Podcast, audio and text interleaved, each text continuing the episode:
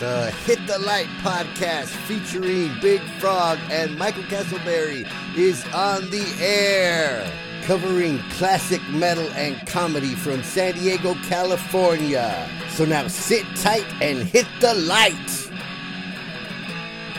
The Hit the Light podcast is recorded live and uncensored. Big Frog in particular is not politically correct, so please don't be offended. Hello and welcome to another episode of the Hit the Light podcast. This is me, Big Frog, and today I'm flying solo. The reason for that is because Castleberry pulled an Axl Rose. He didn't make it to the gig. He refused to go on. His yoga mat wasn't long enough. All this shit. Bottom line, he pulled an Axl Rose. He flaked out, and uh, he won't be on the podcast today. Actually, that's bullshit. The fact of the matter is, is that my fucking water pump on my '96 Buick Century went out, and I couldn't make it to our usual studio, which is the beautiful downtown San Diego Library. Uh, so I couldn't make it, and uh, we wanted to put something out this week, so I decided that I'm going to go ahead and do that. And it's perfect timing because I have some actual announcements to make, which is mainly that we're going to start each new episode with a new segment, which I will be calling This Week in Metal. And um, on it, I'll give, you know, any new news that I hear that's come out about um, any of our favorite bands or comedians for that matter, and um, new albums that come out, concerts that I've gone to or that came through, and just in general current events. That way, you know, even if you don't like the topic that we're having that week, you can just peep in for the first few minutes and find out what's going on. See if there's any new news that you haven't heard of or any uh, new uh, concerts that are coming around that you didn't uh, know about. And um, I'll be breaking you in on all that shit. And basically, I'm going to start that this week because I actually got to go see two concerts this week, which is a fat week even for me, even though I see a lot of shows. This week was like more, more than usual. So I saw two shows this week. I saw um, Journey and Def Leppard at Petco Park, which is full on stadium style. And then last night we saw um, Judas Priest and Deep Purple, and they played at the Coors, then Cricket, then Sleep Train, now Mattress Firm Amphitheater, which is in Chula Vista and is a really cool venue because um, first of all if you they have um, the grass in the back the lawn seating so if you kind of want to see a show but you don't really want to pay too much you can usually get seats on the lawn for like 20 bucks and you know watch the show if you only want to see one of the bands or something like that it's pretty cool it's kind of hard for a fat ass like me to sit in that grass and and and be comfortable, but you know, fuck it. I'm gonna do it for Ozzy next month, so I do do it. And um, another cool thing about that venue is that um, parking is free. If, if you park far, you can get like VIP parking and and uh, pay or whatever. But if you want to walk a little bit further, you can park for free, which is nice. Um, all the tickets that are uh, for events that play there are available at that box office, so you can also save Ticketmaster fees. And a third thing that is great for some, not so great for others, is that this venue really doesn't give a fuck about smoking or anything like that in there. So basically, there's a lot of clouds going on in there. Maybe if you take little kids or an older person, they might not be too comfortable with that, but for the rest of us, it's pretty okay, I would say, at least. So, bottom line, I'm gonna start with the with the first concert, and before I even start with the first concert, I'm just gonna call this segment "I was wrong" because everything that I thought about these concerts going into them were pretty much not correct. You know, um, first of all, I you know I thought that uh, that in the first show, Def Leppard was closing the show. Um, Journey was going to play second. It was going to be Cheap Trick and then Journey and then Def Leppard. And I thought that was good because, you know, Def Leppard is definitely the harder rocking band. And so, you know, maybe they should close the show and, um, and, you know, and, and leave with a bang, right? And I also thought that on the next show, the, the, Judas Priest Deep Purple show, I found out that Deep Purple was closing the show, which I really thought was a bad idea because I thought, man, Judas Priest is just going to rock the shit out of that place. They're going to burn out the crowd, you know. Deep Purple is going to be more mellow and older and all that. And they're probably going to walk half the fucking crowd. On both counts, I was not completely right and mostly wrong in in a lot of ways. But um, I won't get into that right this second. I'll go ahead and just give you my first review of the first concert, and um, it was cool, man. I went with uh, with my girl and uh, my brother-in-law Roy and my sister Yesenia, and they had separate seats from us. But um, so so we just went to the concert together and then we separated. Um, and we had dinner downtown early. So we were at the concert early, which is really rare for me. I hardly ever, you know, in the old days, it was because I was pre gaming and drinking. Now, a lot of the time, it's because I got to wait for my girl to get ready or whatever the case it is. I usually don't make it for the opener opener, but this time we did. And I'm glad that we did because it was Cheap Trick, and you know, um, Cheap Trick is one of those bands that I don't think anybody really loves Cheap Trick that much. I don't think anybody hates Cheap Trick. I think that everybody kind of just thinks Cheap Trick is okay. And that's pretty much what I think. I, what, what I've always thought is, yeah, man, Cheap Trick's cool. Whatever. You know, I want you to want me and all that. You know, cool. A um, couple other tunes. Well, they came on the stage, man, and the and the funny thing is, after all these years and after all this time, they still came out with the announcement of get ready for the greatest rock band that you will ever fucking see, Cheap Trick. And I was like, oh shit, that's fucking, that's a pretty bold pronouncement for you know a band that a lot of people think is you know their has-beens or whatever, whatever the case might be. But they were huge in their time and they had number one hits and all that kind of shit. So, right on, man. I was you know ready to watch some Cheap Trick and fuck, I was fucking pretty pleasantly surprised, man, because they played really young. They didn't seem like an old band. They uh, they brought energy you know, they were playing some songs that I didn't know that sounded really modern. Come to find out later that they've been steadily releasing albums all these years. They came out with an album last year, and they came out with an album before that, and I guess that's what these songs were from, and they were pretty good, man. And and of course, you know, then they they played their hits and shit, and people like that shit. Um, the band, you know, Rick Nielsen, he's you know good, solid, old school rock guitar player, man. He brings out all these cool guitars, the five neck guitar and the guitar that looks like him, and you know, like fucking 59 gold top Les Paul, crazy shit, you know, that he's got a grip of guitars, badass guitars. Robin Zander, the singer, he fucking, he was all over the stage, man. He looks fucking thin, in good shape. He doesn't look old. He's got his outfit game tight, you know, and and he put on a great show, man. Like I said, they did not seem old at all. And funny thing is, uh, I went back to look at at some things because I wasn't really uh, aware of who was on the stage.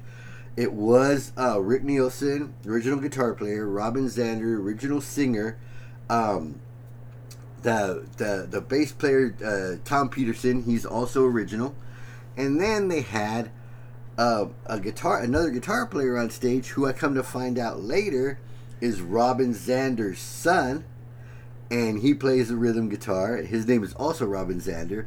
And then on the drums, they had Dax Nielsen, who's Rick Nielsen's son, and he took over for that old that Bunny Carlos dude, who I guess left the band some years ago, but is still tight with them, and and he's still associated with the band. He just like he doesn't tour anymore, or whatever the case might be. Anyway, so I guess maybe these youngsters infused some energy into them, or whatever it is, because they were fucking good, man. I mean, no other way to put it. They were good. Um, and then came Journey. And the thing about Journey, man, I had never seen Journey live before. Of course, I've seen a lot of video of them live and and this and that, but I don't think that the that the video that I saw really ever captured what they're all about because man, I mean, that is a strong fucking band with hits upon hits upon hits upon hits. And there was never a fucking dull moment, man. That crowd was into it the entire time. And one thing is, you know, they have that new singer, Arnel Pineda. He's a Filipino. They found him on YouTube. He, you know, they say he sounds just like Steve Perry. I don't think he sounds just like Steve Perry. He, he you know, he has some differences in his voice, but he sounds quite a bit enough like Steve Perry to where those songs sound like the songs, you know. And um, he's also younger and you know more energetic than Steve Perry. I mean, I haven't really heard Steve Perry sing lately, but from what I hear through the grapevine, he doesn't sound like he used to sound. And um, this dude probably sounds more like Steve Perry now than Steve Perry does. I know that's a fucked up thing to say, but keeping it real, that's probably what it is. Um, and also, man, did he bring out the Filipinos? Woo! It was Pinoy Power at Petco Park that night, man. Um, you know, there's a lot of Filipinos in San Diego, and I think like all of them were there, you know, and they were into it, man. It, it, you know, the girls were into it. Everyone was into it, man. It was it was a it was a great thing. But to me, the the ringmaster of the whole thing was fucking Neal Schon. Neal Schon, you know, he talked between songs a few times and you know uh, gave his sentiments about you know what was going on. He dedicated a song to Steve Perry. You know, um, told the story of Journey to a to a certain extent. It was pretty cool, but the bottom line with fucking Neal Schon was his sound live was amazing. And when I say amazing, I mean amazing. It was up front and center, just loud enough, not too loud. You know, it didn't push it into like a like a hard rock uh, genre or anything with with the volume. It was just perfect, man. It cut through everything, and you could hear hit his guitar had its own lane, and it was like front and center. And for me, you know, as a guitar player, of course I loved it. His sound was great. Um, I've seen his rig, and I have gone on record before on other things as saying that I thought that his rig was kind of ridiculous, kind of over the top, kind of too much. But now that I've heard him live, I understand why he's invested all that time and all that money and all that experimentation into that rig because the sound is worth it. You know, it's worth it. And so, um, and on top of that, man, Neal Schon is a very underrated guitar player. He's strong, you know, in his own style. He's not a shredder. You know, he doesn't do anything that's just like mind blowing, but he's super solid. He incorporates a lot of blues. He's got a lot of technique. He's got a lot of soul. He's got a lot of melody. You got to remember, man, this is a dude that joined Santana when he was 15. You know, he's a talented dude, and he learned at the feet of a master, and it's obvious. And um, so, man, it was great. It was great by all those things that I just said. Now, another thing that I didn't know going into the show was who was actually in the band. Um, how many original dudes? I, I didn't know, you know. I knew about Arnel, I knew about Neal Schon, but I wasn't really sure who else was in the band. I actually knew Jonathan Cain was in the band because I saw the documentary where they hired um, Arnel, and Jonathan Cain was like teaching Arnel like voice techniques and how to rest his voice and you know um, all that kind of stuff of that you know that singers do you know that singers know. And so i knew jonathan cain was in the band and you know he's one of the main songwriters. He wrote a lot of those hits. And so it was cool that he was there. I didn't know who was playing bass. I didn't know who was playing drums. I thought I had heard that like Deen Castronovo was in Journey or Kenny Aronson was in Journey. I wasn't sure. But come to find out that the original, not the original, but one of the early bass, you know, uh, the the golden era bass player, Ross Valory, is in the band. And the biggest surprise of all was that um, Steve Smith is in the band. Now, Steve Smith is a funny case because, like, I remember um, in the 80s or whatever, those videos, you know, I mean, those Journey videos were corny as shit, as it was for the time, you know.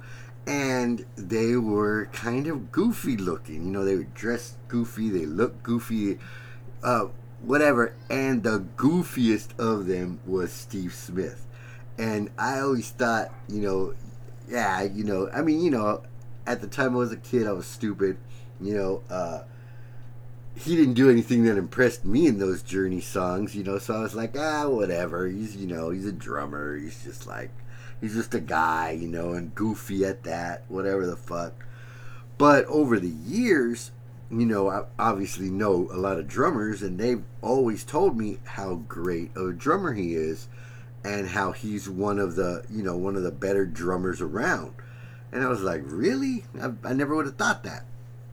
Well, I know that now because that fucking drum solo that he did was amazing. I mean, one of the best drum solos I've ever seen. You know, and I've seen Rush 23 times. You know, I this is he was he blew me away with some of the shit that he was doing. And um and what was also great about it is I guess, you know, when you're an old band like Journey, and you know, and you've got you know money and to put towards your show, and you know, and you're filling up um, stadiums like this because this stadium was full, man.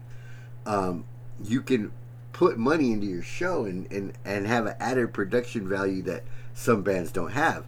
And they had that because, like, they had, you know, cameras basically pointed at practically every drum and so you could see everything that he was doing. And he did this one part where he had like the like a one drumstick between his fingers. And he was just holding it there. And he was uh, basically tapping it up and down on the snare with the other stick. It was i, I just and, and then he was like going between his fingers like with the other hand. Kind of like i don't know. He was like juggling and fucking playing drums. It was ridiculous man it was fucking ridiculous, and I'm really not very easily impressed. So if you uh, if you go see Journey and you and you know and you're jaded and you think, oh yeah, drum solo is a good time to go take a piss or something like that, go grab a beer. Fucking wrong, man. Don't go anywhere. Stay there and watch that shit because that shit was fucking great. And as I said, I, I'll go see Journey again. If they come back again, I'll go see them again because it was just like 19, 20 fucking hit songs. Not a dull moment. Crowd into it the whole time, singing along. It was pretty fucking good. And it was pretty obvious to me by the time they were done that I had made a mistake in saying that Def Leppard should close the show even before Def Leppard came on, I knew that they were not going to be able to do what Journey did. So, ah, uh, yes, that's what that's what actually ended up happening. Not that Def Leppard was bad; they were fine. They were really, really good. But right off the bat, I don't know any other way to say this. Almost all the Filipinos left. Like almost all the people that were there specifically for Journey and Arnel took off. So I don't know how many people that was, but in a stadium of um, what, maybe 30, 35,000, something like that. It was at least like 5,000, you know?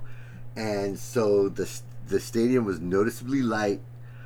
Um, and Def Leppard, man, I mean, you know, they're like a fucking, they're a team effort, like in every way. There's not really, like the way that they do it, there's not a standout guy. There's not a star of the show. There's not a leader of the band. There's not, you know, anything like that. Whereas there pretty much was with every other band that that I saw that weekend.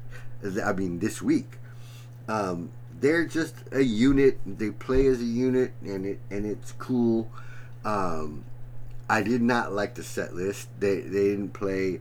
Uh, they only played "Bringing On the Heartbreak" was the only song that they played from before Pyromania. You know, I would have liked to hear you know "Let It Go" or "High and Dry" or you know songs that they made videos for and also you know in the case of high and dry it's actually the name of an album i kind of think that all the songs that are names of albums should probably be played i don't know whatever you know they played uh, too many songs from after pyromania that i you know don't care about there's a dog in the background just so you know i'm recording this at home so there's going to be some fucking noise whatever it is what it is. Anyways, so yeah, man. Um, if there was a dude, I mean, you know, Def Leppard is strong on guitar players, man. They got two really, really fucking good guitar players. But, I mean, Vivian Campbell, in my opinion, is the better guitar player of the two but it's not really his band and it's not really his story. So he like visibly and audibly takes a back seat to Phil Collen. And that's fine because it's Phil Collen's band, or at least it's more Phil Collen's band than it is his band, even though Phil Collen was not original guitar player either. But he was there for for Pyromania and on and all the hits. So basically he's the lead guitar player uh, Vivian Campbell didn't have any kind of a spotlight solo or anything like that. Um, they had some unison leads, which were cool, but basically it was the Phil Collen show, and that was a trip because like when he first came out, he was like a little skinny mini, little waif looking guy, and now he's like fucking bigger and buffer and he's in really good shape for however old he is, like fucking 55 or 60 or whatever the fuck. And he came out fucking with no shirt and like oiled up. So it was like, wow, it was hilarious. It was like, he was like on Baywatch at Petco Park. And, you know, and he was, you know, he was great, you know, but again, oh, and every time I see him, it also reminds me that somehow at this stage of my life, I have to get a doctor that's going to give me some fucking HGH. I have to make that happen. I have to fucking, you know, be like fucking like that or like fucking Sylvester Stallone or somebody who's just fucking killing the game at fucking 60 because I'm fucking not too far from there. So, man, I don't want to fucking I don't want to look elderly before these dudes look elderly. That's I'm just saying. But anyways, so um so yeah, and and him too. There wasn't uh, even for Phil Collen. There wasn't like a really long solo. So I think like when you've got guitar players of that caliber, you should fucking you know put them on display. But like I said, it's a team game for Def Leppard. They're not that type of a band.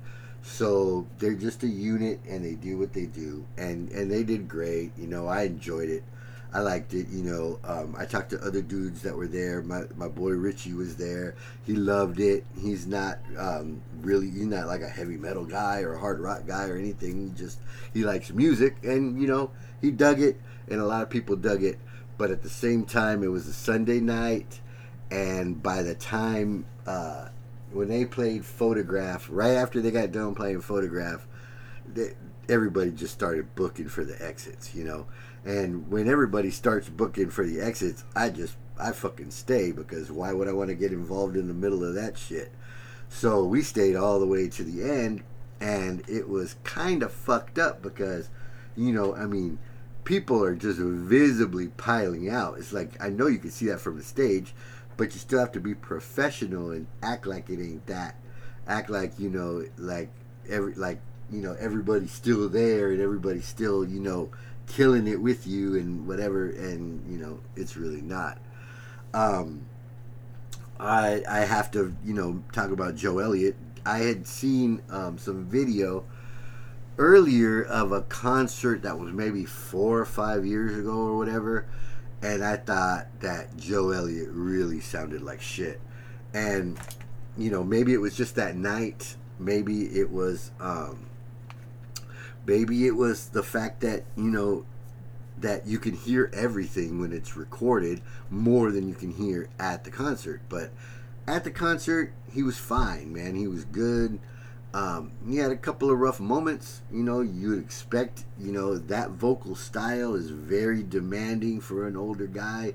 You see that you know uh, the dudes in acdc can't do it every night. You know uh, axl rose can't do it every night you know, anybody who fucking sings up in that register, it's really difficult to do it every night, especially once you hit a certain age.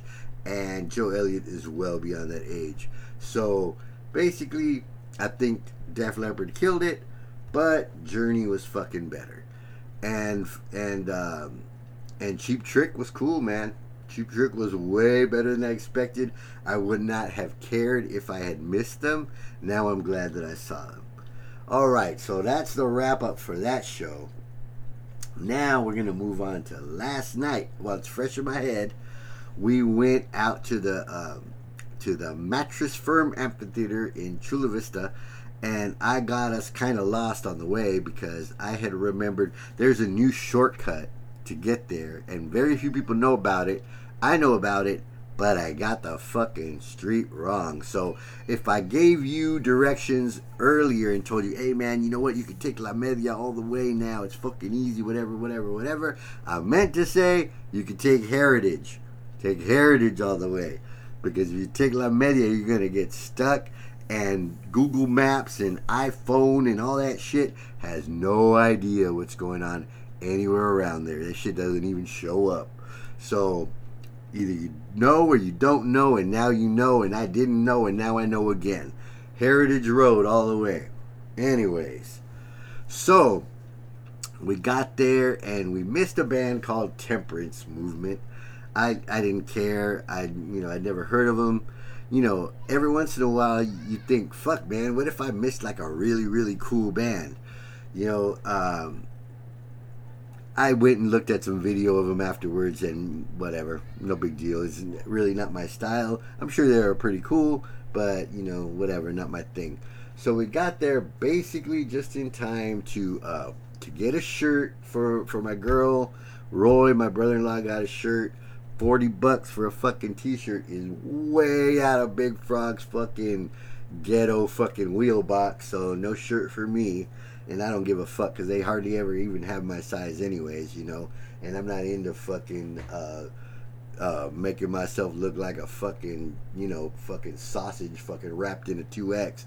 So, you know, if they don't got a three X, it ain't me, and they usually don't. And I ain't trying to pay forty bucks anyway. So fuck all that shit. So we got there, man, and uh, and we got to our seats, and and the first thing that was pretty disappointing was the crowd. Uh, you know, it wasn't huge. Usually at that venue, they sell, um, like I said, they have that the grass space in the back. They call it lawn tickets, and usually they sell those for twenty bucks. They didn't even have those. that section was closed off because I guess there wasn't that much demand for the show. Being that there was two headliner bands, I would have thought that they that they would have um, that they would have sold more. But you know what, man? Uh, everybody who listens to this shit or to me and anything that I do knows that I love San Diego. I mean, more than life itself, practically, I love San Diego. But I will also call the city out when it's when there's something wrong with it, you know, and just like I called out my my fellow Charger fans for not fucking voting for that stadium to get built, I also have to call out San Diego concert goers and say that you know what, man, our crowds are they're pretty lame, man. They're on the lame end of the spectrum, you know. They don't show up they don't get into it as well as other cities that have been, eh, you know, at concerts. Not all the time, but sometimes. And um, and some bands call it out, man. Some bands, uh, even from the states, they're like, "Come on, man, you know, give us some energy. We'll give you something back." You know that kind of shit. And that fucking shit makes me cringe, man, because what the fuck is it? You know, we think we're too fucking good, or you know, we don't fucking we're too worried about how we look, or I don't fucking know, man. But that that kind of pisses me off about San Diego crowds sometimes. It it it really does. It it pisses me off, and it would piss me off even more to hear somebody else say it. So that's why I'm saying it. So that way you don't gotta tell me because I told you. Anyways so, um, so Judas Priest starts, and they start with some shit from the new record, which I don't really know, um, but it sounds awesome. It's fucking metal, and actually, man, like just right at that moment when they came out, I was like, yes, man, a fucking metal band, a real fucking metal band, because as good as Journey was, and as good as Def Leppard was, and as good as Cheap Trick was they're not really my fucking style of music. So when Priest fucking came out, I was like, yeah, fuck yeah. You know, um, the set list was good. It was short. It was about an hour 15. And um, I think Deep Purple did about an hour 15 also. So they were both short sets, which was kind of weird. But, you know, whatever, man. They're, they're older and, you know, Maybe maybe that's what they can do.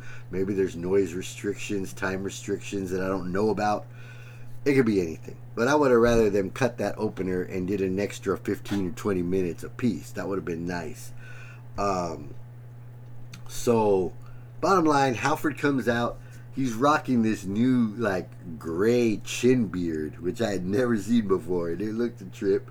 You know, Halford, like I like I said on the podcast earlier, you know, he went from like super twink leather boy in the uh, in the 1982 1983 era to now where he's like super fucking dungeon master gay dude marching around the fucking stage and shit.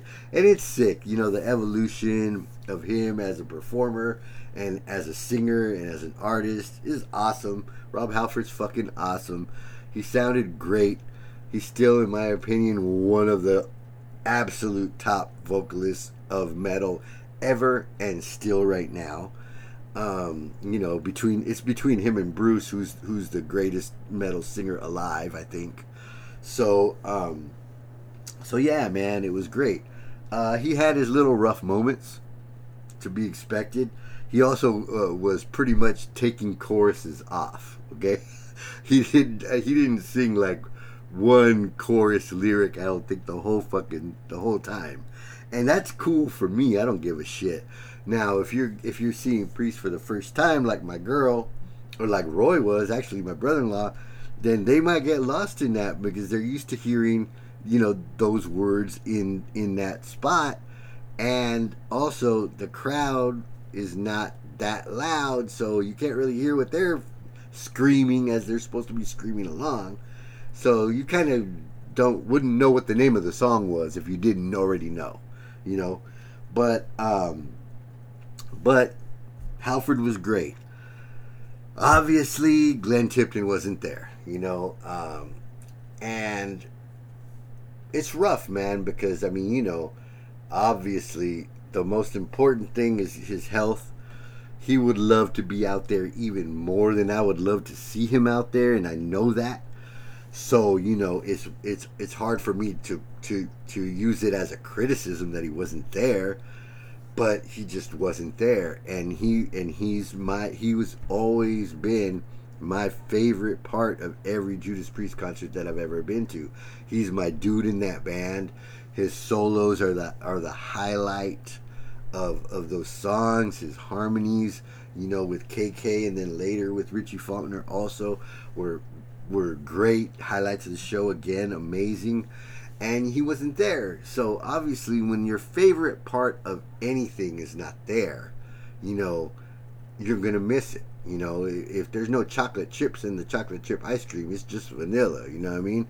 So, so yeah, man. Obviously, there was something missing. The dude that filled in for him was a dude named Andy Sneap, and um, he's, uh, I guess, he's more of a producer than uh, actual, you know, top flight guitarist. I know he, used to play guitar in some metal bands also, but. Uh, I mean, he was obviously the weaker link, and uh, this was very much the the Richie Faulkner show.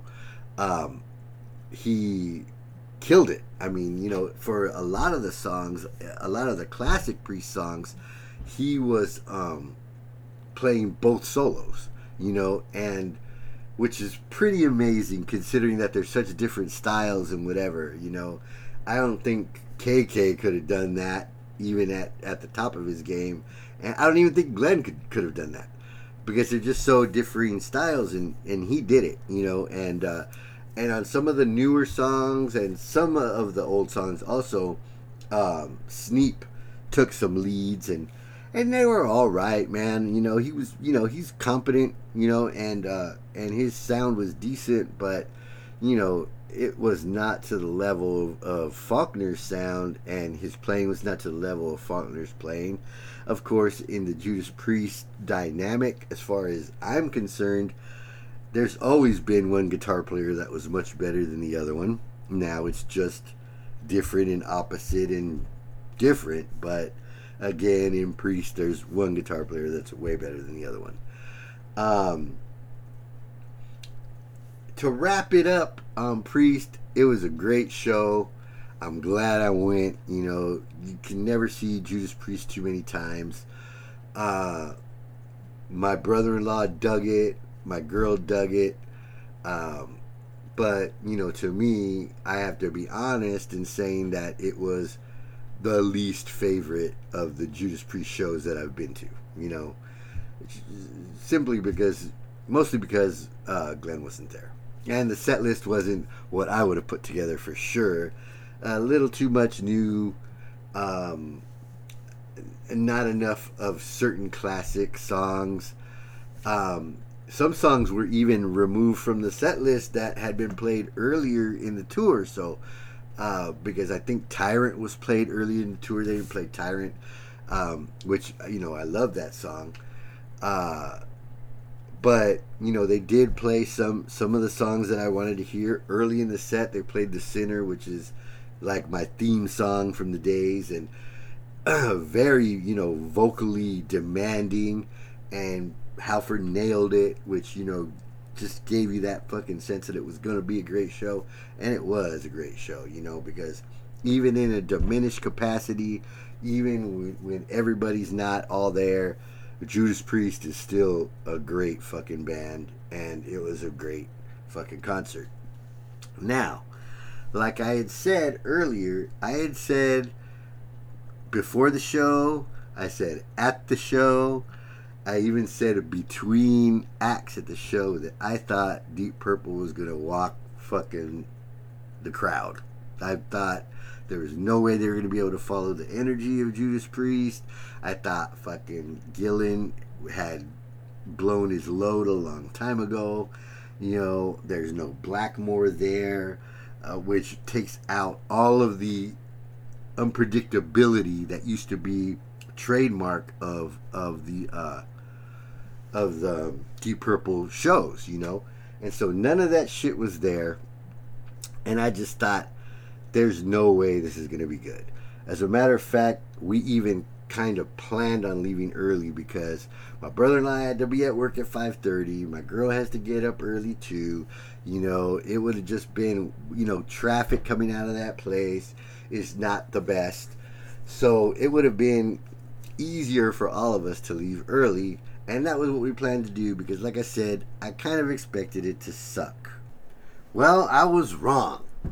Uh, they started out with Highway Star, so it so they came out, you know, banging, and uh, and the crowd was into it, man, and you know, and I also think that maybe the uh, they might have a bit of a psychedelic type of a following. I'm not saying they're the fucking Grateful Dead or anything, but I seen a lot of people there that appeared to be on some type of psychedelics and that might have helped it out. You know, uh, also being that the place is very smoke friendly, that might have also helped them out in retaining that that crowd. But mostly it was them. They were they they came out strong. Um, Steve Morse is the new guitar player. You know, he's not new anymore. He's been in for who knows how long, and he's he's a monster, man. I mean, he was he was really fucking lighting it up. And you know, I'm a Black Blackmore fan to the bone, you know. So to me, you know, Deeper without Blackmore is like fucking eh. But they definitely picked the right dude for the job. He's a he's a monster. He fills the shoes. He he does all the parts. His sound is amazing. You know, uh, at this stage of the game, he's probably capable of doing a lot more things than Blackmore is, as blasphemous as that fucking sounds. Um, so yeah, there there was not any guitar missed. Uh, of course, you know he he's not Blackmore. He he's not all over the stage. He's not fucking wrecking amps and fucking throwing guitars and fucking you know all that crazy shit that I love. You know that um, you know that a lot of the shit, a lot of the Blackmore shit that he did as when he was young, that was the kind of shit that um, that I based my style on, and you know that other dudes, you know the I mean uh, the the Blackmore influence on Yngwie is fucking obvious, whether he likes to admit it or not. To me, it's fucking right there. And you know, so I miss that. You know, I miss the unpredictability and the um, improvising and the crazy shit. But you know, I gotta give uh, Steve Morse credit. He he played the shit out of that fucking um, Ernie Ball Music Man guitar, whatever the fuck it was, weird guitar. Uh, and his sound was awesome, and the band sounded awesome. Like you know, um, I guess over the years you you learn to fucking mix a live show and their sound guy was great. Their sound was great. Um, Roger Glover on the bass. I wasn't sure either who was going to be in Deep Purple either. I had heard that that Ian Paice had um, had some health issues, and uh, and so I wasn't sure that he was going to be there. He was, and he was awesome. Old ass man, like you know, killing it on the drums. Um, Roger Glover you know Roger Glover's bass style is is uh, is basic, you know, but tight, and you know mostly plays with a pick, and um, but his sound was awesome. You know the way that he the way that he fits into the songs was great. Uh, altogether, the sound of the band was great. Um, they went, they waited to the end for most of the hits. They played a they played a couple of hits early and then a lot of songs that I didn't know. And I was joking with my boy uh, Carlos Mendez, who we found there at the show, and we just ended up just sitting together in somebody else's seats. And uh, and he's and I was telling him, I go, yeah, man, I wish I could fucking fast forward a little bit. That would be cool. Um, because, like I said, we were we were wanting to leave because of the early morning wake ups that everybody had to do and the traffic and all that shit. But they were they were good enough that we ended up staying, you know, and um, and they played, you know, uh, some of the songs that I dig from the from the middle era, like you know, Perfect Strangers and Knocking at Your Back Door, and those were highlights for me. Um, and then right towards the end, they played Smoke on the Water, and right after Smoke on the Water, we booked out. You know, um, because uh, you know they had it. We we saw the set list. They were gonna do an encore, which was Hush, and I don't really care for that song, whatever. And and you know, it was a little bit of a of a acquiesce because Roy really had to get out of there. You know, he had to he had to get up early, so early, early, early. So uh, so we took off after that. But you know, so we saw the whole concert except for one song.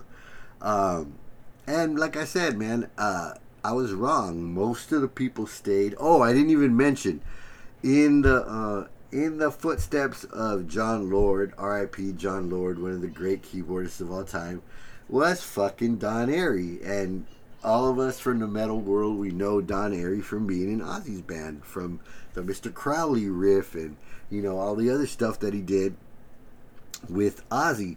And so, you know, it was cool, man, having him on there. He did a solo where he incorporated like little nursery rhyme and cartoon shit and kind of eh, in with like way elaborate classical shit and then making like ray gun noises too. It was cool it was cool solo. It was very very 70s in style and you know, it was obvious that he was very uh, in tune with Jon Lord's shit and played those parts perfectly. So shout out to Don Airey also. Um, and Ian Gillan. Fucking Ian Gillan, man. You know, I'm not the biggest Ian Gillan fan in the world, uh, but he was fine. He was just fine. Uh, I, you know, I, I used to say things like, you know, probably he shouldn't be touring no more. I was wrong he he was fine. He was, you know, um, obviously he struggled with some of those fucking notes. Anybody would uh, after all this time and all these years, um, but you know, he was great. The band the, the band was great, and also too, it's rare for somebody like me of my age and my life experience to say that I saw some shit that I had never seen before, but I did see some shit at that concert that I had never seen before. Number one, there was an old lady there in our section. I swear to God, she she had to be 85 years old, and she was rocking out, man, with Deep Purple. I had never seen a person that old, let alone a lady that old, at a concert like that, and fucking rocking out. It was amazing. It was like, go grandma, go grandma. It was fucking great. And the other thing that I saw that I had never seen before was this one dude who was fucking frying balls. It seemed to me that he was frying balls. And of course, I've seen that at concerts before. I've done that at concerts before. But this dude was the first dude that I'd ever seen that was frying doing the psychedelic fucking hippie dance and capturing all of it on his phone. Looking through his phone while he's waving it around, and who knows what that would look like to look at the recorded thing and then pointing the, fo- the phone at himself and catching his dozed out eyeballs. You know, man, that's going to be a great fucking video to see, assuming that he didn't lose his phone in on his LSD mission. Um, that would be a really interesting video to look at the next day. Anyways, all told, it was a great show, uh, a great week of concerts for me, and um, man, what can I say? Uh, I wish fucking Castleberry was here because it is so much harder doing this by myself usually with him with him here, I can be like, "Hey, what's that guy's name again?" You know, I had to make notes and shit so that I wouldn't be no dead time. But whatever. I got through it. Hopefully, you heard it, and hopefully, you'll catch us on the next one when our topic will be Deep Purple. And that was already planned before. We were supposed to do that show today. Now it's pushed back a week. But it really takes on a whole new perspective considering the concert that I just saw. My opinion of the current state of Deep Purple has changed.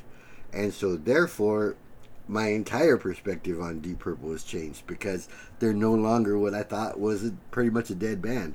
They're very much alive, and if you if they come around, man, shit, go check them out if you don't got nothing better to do, and check out our podcast this week, next week, and every week.